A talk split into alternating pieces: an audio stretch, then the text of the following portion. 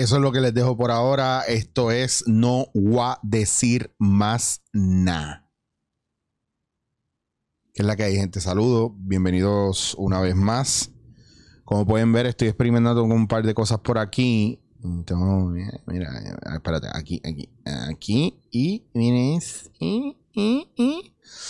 Primero que todo, quiero darles las gracias eh, por el apoyo masivo que me han dado. Eh, a nivel tal de que en estos días, pues por cosas de la vida, me puse a chequear unos charts, que son unos rankings que, que hay de podcast en Estados Unidos, de Apple Podcast, especialmente de entrevistas de comedia, comedy interviews, en el cual Pamela Noa está en, el, en la posición ochenta y seis, yo estoy en la posición noventa y dos, de doscientos cincuenta a trescientos podcasts que, que están escuchando bastante. El primero es de un comediante que se llama Mike Birbiglia. Eh, así que vamos bien. Y de repente, en estos días, eh, los de Siempre es Lunes postearon que están, hay un, uno, unos rankings de un blog que se llama eh, obs, eh, Observatorio de Podcast de Puerto Rico. Y pues obviamente Siempre es Lunes lo puso porque estaba en primer lugar, Chente estaba como en cuarto lugar. Eh, y yo estoy debutando con Dándote en la Cara número quince en ese ranking. Entonces significa que se está moviendo, se está oyendo. Ahí descubrí que en Puerto Rico hay ochocientos y pico de podcasts, de los cuales hay un montón que no están transmitiendo hace tiempo, pero se pudieron contar más o menos ochocientos y pico. Entonces, tremendo trabajo de la gente de Observatorio de Podcast de Puerto Rico. Eso está muy interesante, eh, que alguien empiece a documentar esas cosas y sepamos qué hay. Había, yo leí unos ahí que yo decía, ¿qué es esto? Eso, imagínense, si usted está escuchando esto nuevo, ¿verdad? Este podcast, eh, si es la primera vez que usted entra aquí y usted no había escuchado eso, imagínese los podcasts que usted no ha visto. Así que vaya, chequee, mire según la gente y, y los temas y láncese a ver qué pasa. Entonces... Eh, ya por encima de todo eso, pues quiero entrar al tema de hoy.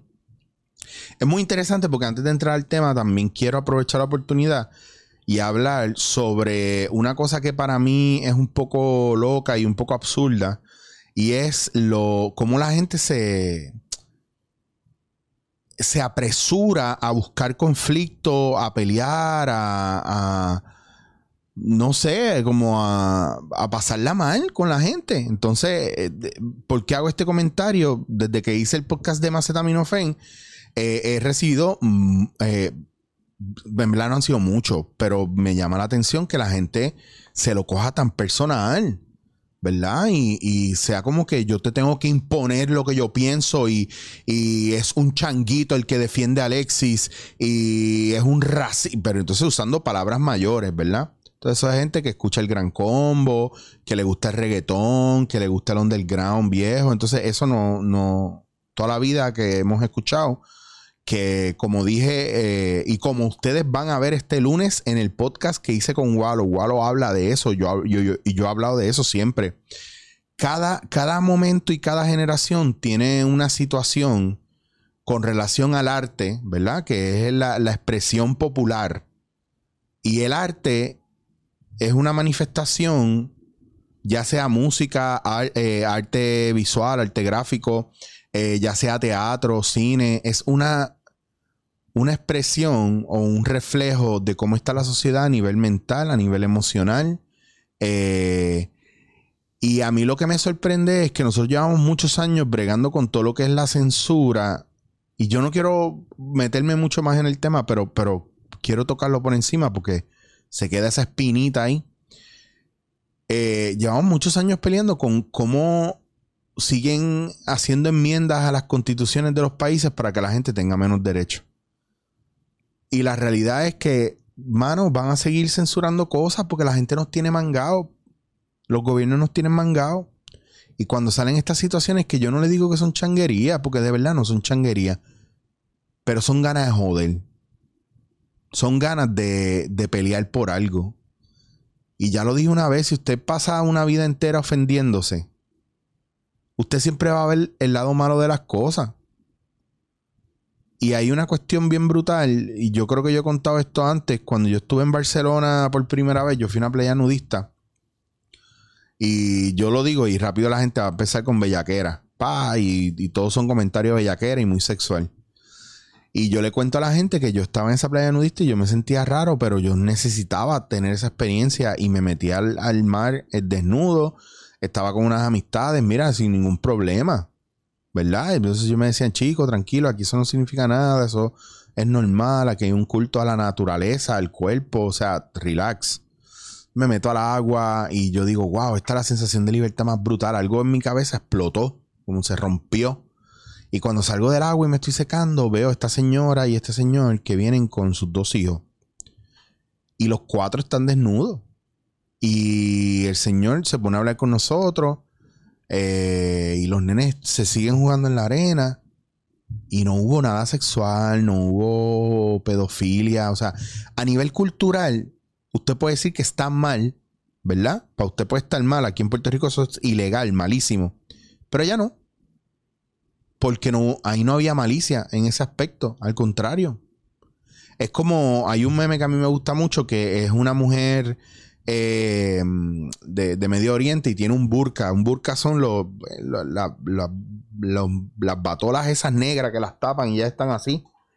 Pues ella tiene un burka y está, y está entrando a un baño y del baño está saliendo una chamaca en bikini. Y la chamaca en bikini le hacen una nubecita como que está pensando, ay, pobrecita, esa mujer censurada por el patriarcado. Y le hacen una nubecita a la mujer del burka que dice, ay, pobrecita, esa mujer expuesta al, al patriarcado y a la sexualidad, a la explotación sexual. Entonces son dos puntos de vista diferentes porque tienen que ver con creencias. Y las creencias, pues muchas veces son lo que nos ata a nosotros y a veces lo que para usted está mal, para otro está bien y viceversa, porque no, usted, no, usted no tiene la antorcha de la verdad eh, al lado suyo siempre. Mi tía me decía que cuando tú le pidas a Dios por justicia, Dios va a cumplir. Tienes que tener cuidado que tú no estés en el lado erróneo de la justicia. Entonces, porque todo el mundo piensa que, todo el, que uno está bien, todo el mundo quiere... ser el héroe y estar bien, de la misma manera que cuando Estados Unidos va y ataca a otros países, o de la misma manera que otros países atacan a otros países, se creen que ellos están bien y los demás están mal. Entonces a veces nosotros no pensamos en esas cosas y son bien básicas. Eh, pero ya llevando casi diez minutos de este bla bla bla, eh, me gustaría entrar a un tema bien importante y es porque... El, el cuidado personal emocional es bien importante y no podemos ignorar las cosas que hay en la calle, pero tampoco nos tenemos que coger lucha y montar complejo. Entonces, eh, yo quiero que usted esté bien atento a lo que yo le voy a contar. Hay una, una cosa que está pasando bien bonita, que yo llevo tres, cuatro capítulos de No Voy a Decir Más Nada y mucha gente me escribe de cómo estaban bloqueados, nublados en un abismo hasta que escucharon este podcast y, y encontraron, ¿verdad? Apertura, luz, una oportunidad de, de un aire nuevo, una, una visión nueva. Entonces eso a mí me emociona porque significa que, que no que estoy dando en el clavo, sino que yo estoy tirando el mensaje al universo y quien lo necesita lo está encontrando. Y eso para mí es mucho más importante que cualquier cosa. Entonces yo quiero hablar de unos momentos clave en mi vida y yo lo, y el, y el, o voy a usar el, el más importante en mi vida. Cuando yo me fui de Puerto Rico, eh, hace muchos años atrás, yo estuve viviendo en Nueva York. Y Nueva York es una ciudad bien difícil. Yo trabajé en el Living Theater en Nueva York, pero cuando llegué a Nueva York... Eh, Hubo un periodo de tiempo que yo no quería quedarme con mi familia y yo vivía en la calle. Yo estuve meses viviendo, eh, deambulando en la calle y dormía por el día en Central Park. Y por la noche, eh, obviamente como no hay Dios que duerma en Central Park por la noche, de verdad. Eh, por la noche me iba a caminar por toda la octava, novena. Yo hacía vida nocturna. Prácticamente dormía muy poco por el día, pero hacía vida nocturna y por la noche era mucho más fácil para mí. Eh, chequear dónde estaban soltando comida, la gente que iba a cenar dejaba comida, porque así son en Nueva York, son así, se comen un hamburger las nenas, pagan treinta pesos por un burger y lo dejan completo, y era bien fácil para mí encontrar comida, caminar, y pues llegó un periodo donde yo dije, esto es, aquí me quedé yo, no voy a volver a hacer más nada en mi vida, voy a vivir en la calle, eh, nunca usé droga, Nunca me emborraché, estuve bastante consciente, pero dentro de esa conciencia se queda un espacio de, para la locura y la depresión y el cuestionarte si estás haciendo las cosas bien o no. Y tuve muchas experiencias espectaculares, pero la más importante que tuve, que fue la más que me chocó, fue que de, eh, en ese tiempo yo conocí a un señor que se llamaba Stevie. Y un día estamos hablando porque siempre que yo conseguía pizza, hamburguesas, lo que fuera, yo iba por la calle y yo no fumaba, pero siempre que podía conseguir un cigarrillo, me los iba poniendo en un, en un bolsito que yo tenía. Y cuando llegaba le decían, hey Stevie, look what I fetched for you. Y, mira Stevie, mira lo que, lo que cogí para ti. Y cuatro cigarrillos, cinco cigarrillos. Traía un pedazo de pizza, un pedazo de burger. Eh, y alguna vez, pues, mano, tengo que admitir que robé alguna que otra propina que dejó gente ahí. Y todo en plan de supervivencia. Y mucha gente me, me cree la historia, otra gente no me cree la historia. Eh, pero me da igual, yo la viví y la cuento. So, eh, lo que usted quiera hacer con esta historia, pues cool. El punto es que un día Stevie me dijo a mí que me enseñó dos cosas bien importantes. La primera, eh, yo le pregunté a Stevie si, si él alguna vez había pedido en la calle dinero. Y él me dijo que no, que cuando tú pides dinero en la calle ya se acabó para ti la oportunidad, pues perdiste la vergüenza. Y al perder la vergüenza es más fácil pedir dinero en la calle que buscar la manera de ganártelo. Es mucho más fácil pedir dinero en la calle que robárselo, ¿verdad? De una propina. Pero lo que sucede en tu mente cuando tú pides dinero y te lo dan, es bien fácil eh, romperse y decir, mira, hasta aquí llegué, este, esto es. Tú pierdes la vergüenza y pues pides dinero para lo que sea. Y eso es uno en la calle. Imagínese uno viviendo del gobierno toda la vida y no queriendo dar un tajo. O ahora que volvemos a trabajar, ¿para qué voy a trabajar si me están mandando seiscientos pesos cada dos semanas? O me están mandando mil doscientos pesos al mes. O me están mandando tanto y me están dando tanto de... Yo no quiero trabajar más. Entonces la vergüenza se nos va y no, no aspiramos a más. Y por eso yo nunca, mientras estuve en la calle, pedí. Entonces fue un momento bien oscuro de mi vida porque yo no sabía para dónde iba y yo me le desaparecí a mi familia. Y mi familia pues se, se está enterando ahora porque nunca se habían enterado de esto. Yo nunca hablé esto con nadie, aunque lo he dicho en varios podcasts. Pero con el tiempo estuve yendo y viniendo y pude rehacer mi vida gracias a este otro consejo que me dio Stevie. Que un día estamos hablando y se está fumando un cigarrillo. Y yo le digo a Stevie, mira Stevie, pero ¿y tú nunca has pensado volver a tu casa? Y Stevie me dice, no, pero es que yo no tengo casa. Y yo digo, chicos, sí, lo sé, pero tu familia, algo así. Es que yo no tengo familia, me dice Stevie. Y yo le dije, le dijo, le digo, diablo, mano, pero eso está brutal, brutal. Y me dice, todo esto en inglés, porque lo que pasa es que lo digo en español para que ustedes entiendan, porque muchos de ustedes no entienden inglés. Y Stevie me dice, mira, brother, no hay cosa peor en la vida. Si es peor, si es peor no tener casa y familia, ¿verdad? Si es malo no tener casa y familia, perdón. Es mucho peor, mucho peor tener casa y familia y por orgullo no hacerle frente y no disfrutarlo. Y eso fue lo que en mi cabeza, todo lo que estaba desengranado, todo lo que estaba suelto hizo ¡jac! Y recuerdo que esa noche... yo fui a donde yo usualmente me escondía para dormir, en Central Park. Y todas las cosas que yo tenía, las metí en una cuevita, en un área. Lo que pasa es que Central Park tiene áreas que tienen caminos, entonces te metes por esos caminos y hay, monta hay montañas de piedra. So, en algún momento eran... ahí habían muchas cosas que tenían que ver con piedra. Esas, la esas lagunas son artificiales. Bueno, anyway. El punto es que yo había escondido mis cosas ahí y me fui. Y el año pasado cuando volví a Nueva York, pasé por ahí y no, no encontraba, mano, no encontraba cómo volver a ese sitio. Le daba la vuelta, le daba la vuelta, le daba la vuelta, le daba la vuelta. Y hicieron como un shack ahí de guardar herramientas y cercaron el área. Y, y aunque el portón estaba abierto, yo no me atreví a entrar a chequear que si todavía estaban mis cosas por ahí en una esquinita escondida en una piedra. Y...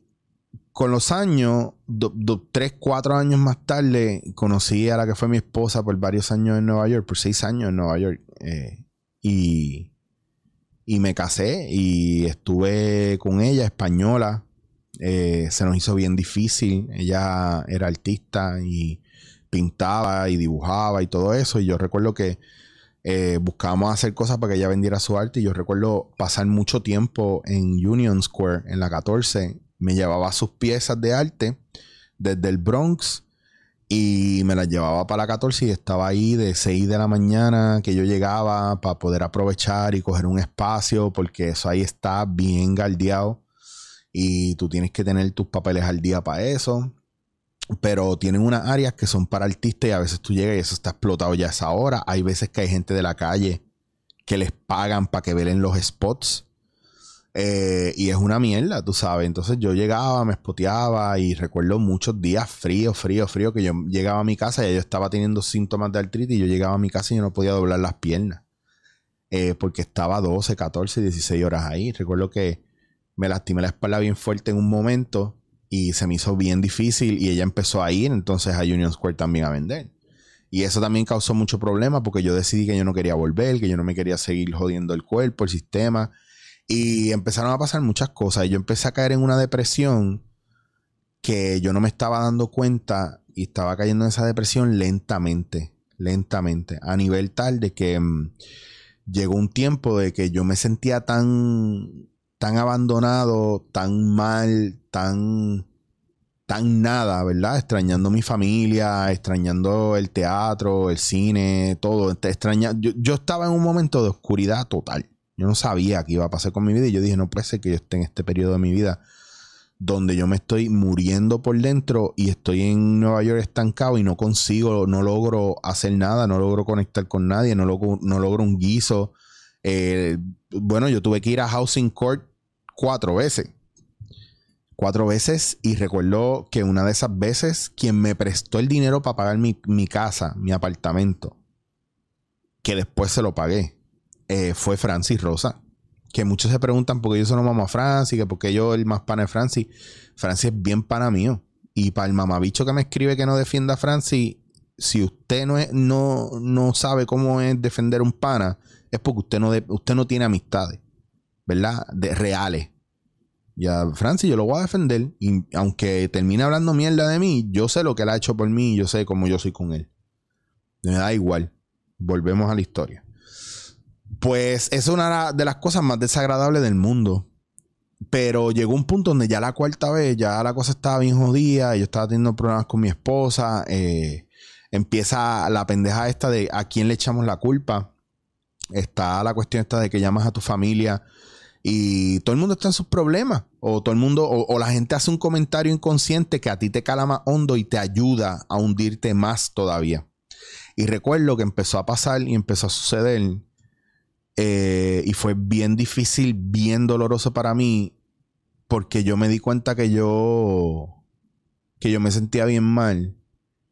Y yo empecé a ir de madrugada a los grocery stores, a las tiendas que están abiertas veinticuatro horas. Y yo a una cuadra de mi casa tenía una. Y si yo tenía tres o cuatro pesos, yo compraba...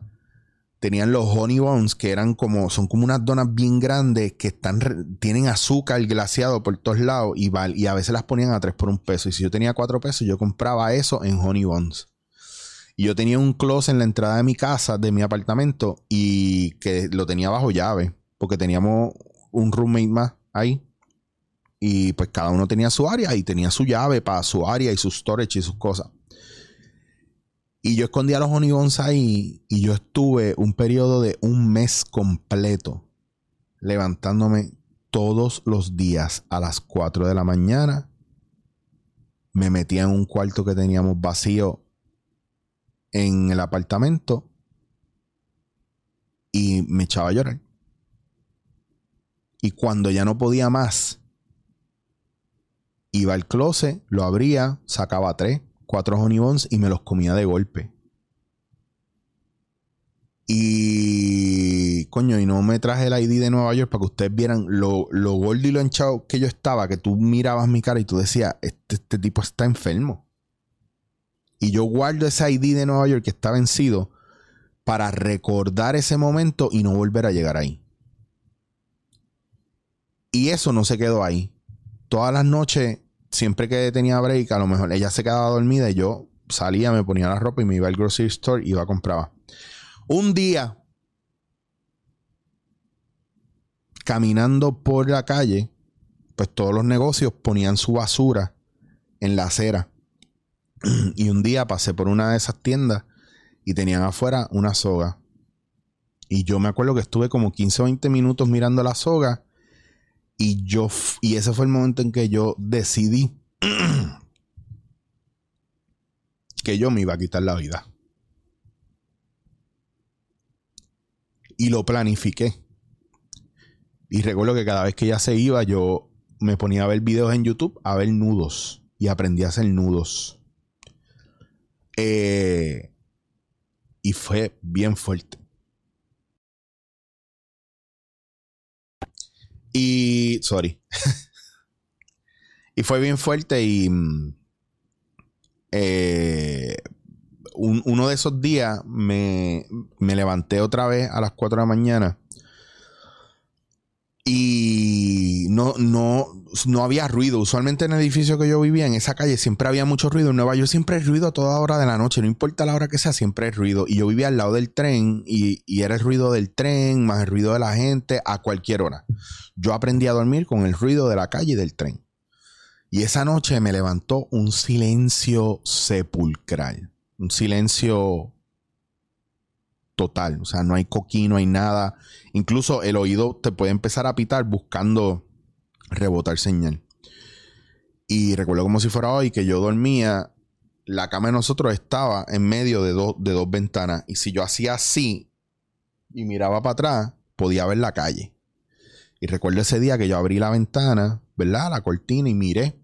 Y estaba cayendo una tormenta de nieve. Había un blizzard que fue en el dos mil. Esto fue dos mil diez, dos mil once, dos mil doce, una cosa así, no me acuerdo bien. Eh, el punto es que chequeo el reloj, son las cuatro de la mañana, voy para el baño. Eh, después del baño, nada, me metí al cuarto, el, cual, el, el cuarto me jaló. Y me eché a llorar, otra vez, otra vez, y me eché a llorar. Pero ese día yo dije, hoy es que...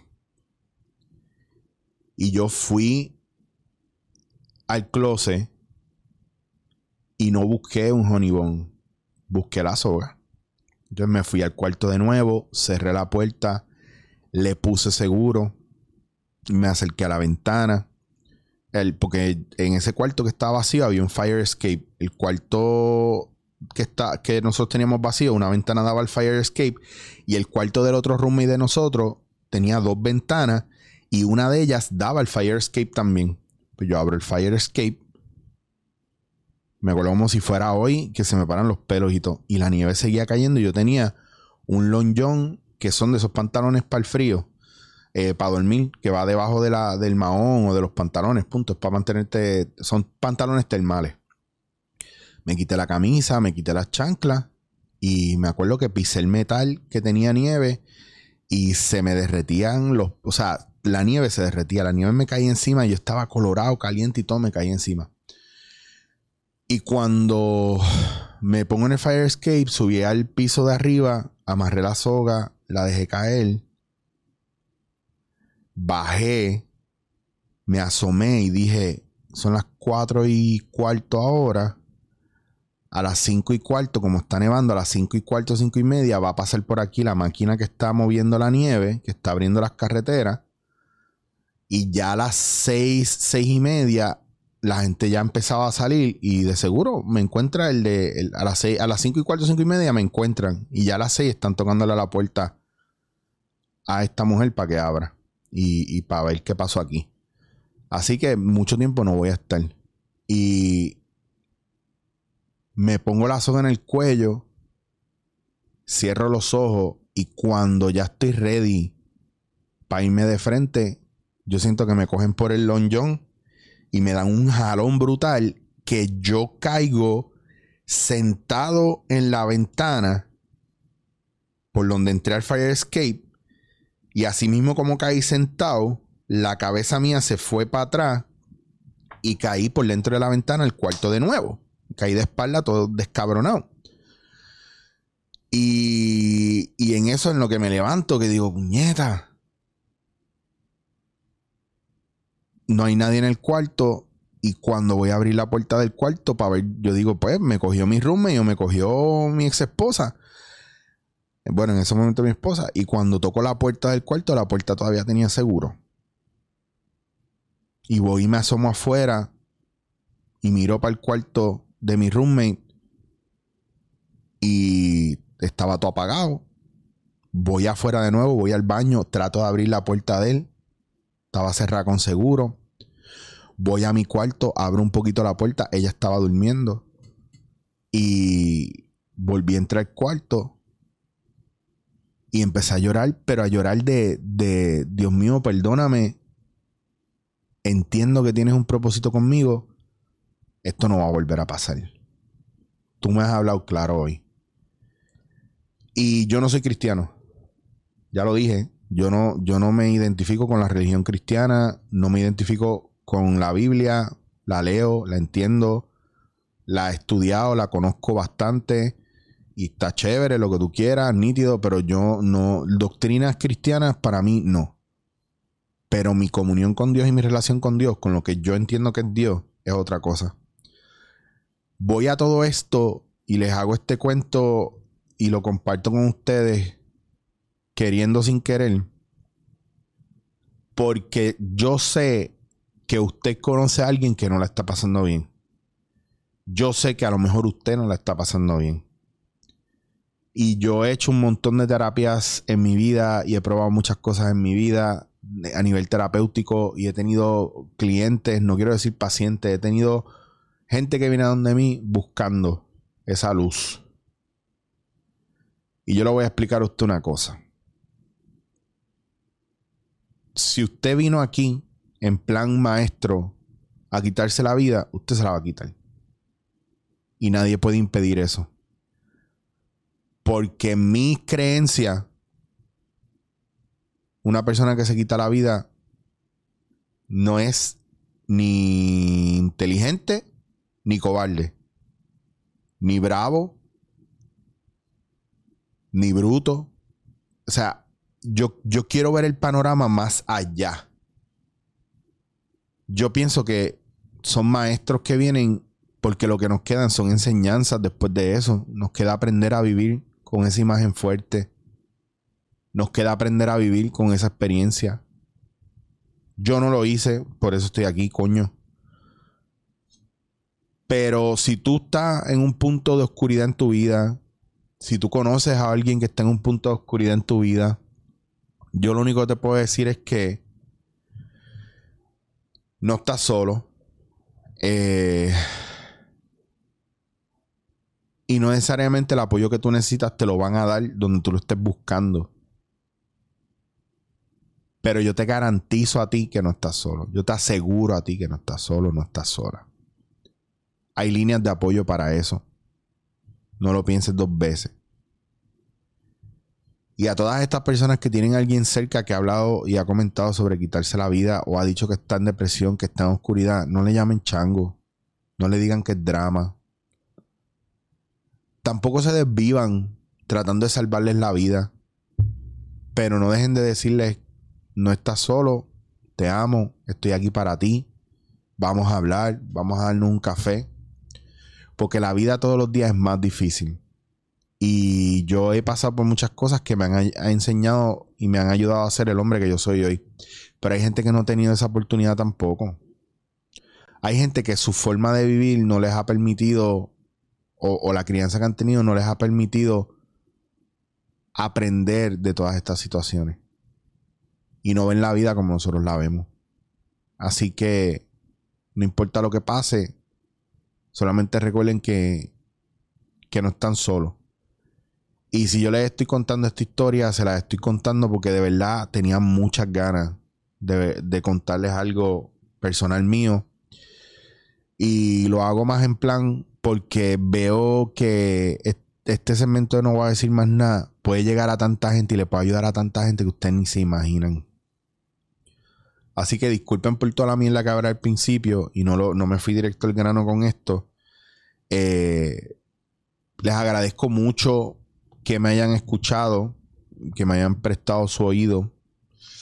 Les agradezco mucho que tuvieran la paciencia para escuchar esto, pero sobre todo les agradezco un montón que sigan pasando esto para adelante y que sigan ayudándonos a traer buen contenido eh, y apoyando Dándote en la Cara, Denlag Pop, No Voy a Decir Más Nada y todos los podcasts que ustedes apoyan puertorriqueños, porque aunque usted no lo crea, hay una fiebre de podcasts y hay una fiebre de gente boricua, puertorriqueña, que está consumiendo algo de aquí que les gusta y es la originalidad, pero sobre todo esa parte única que tenemos nosotros como seres humanos, y ustedes ya entendieron cómo va el juego. Así que gracias por su tiempo.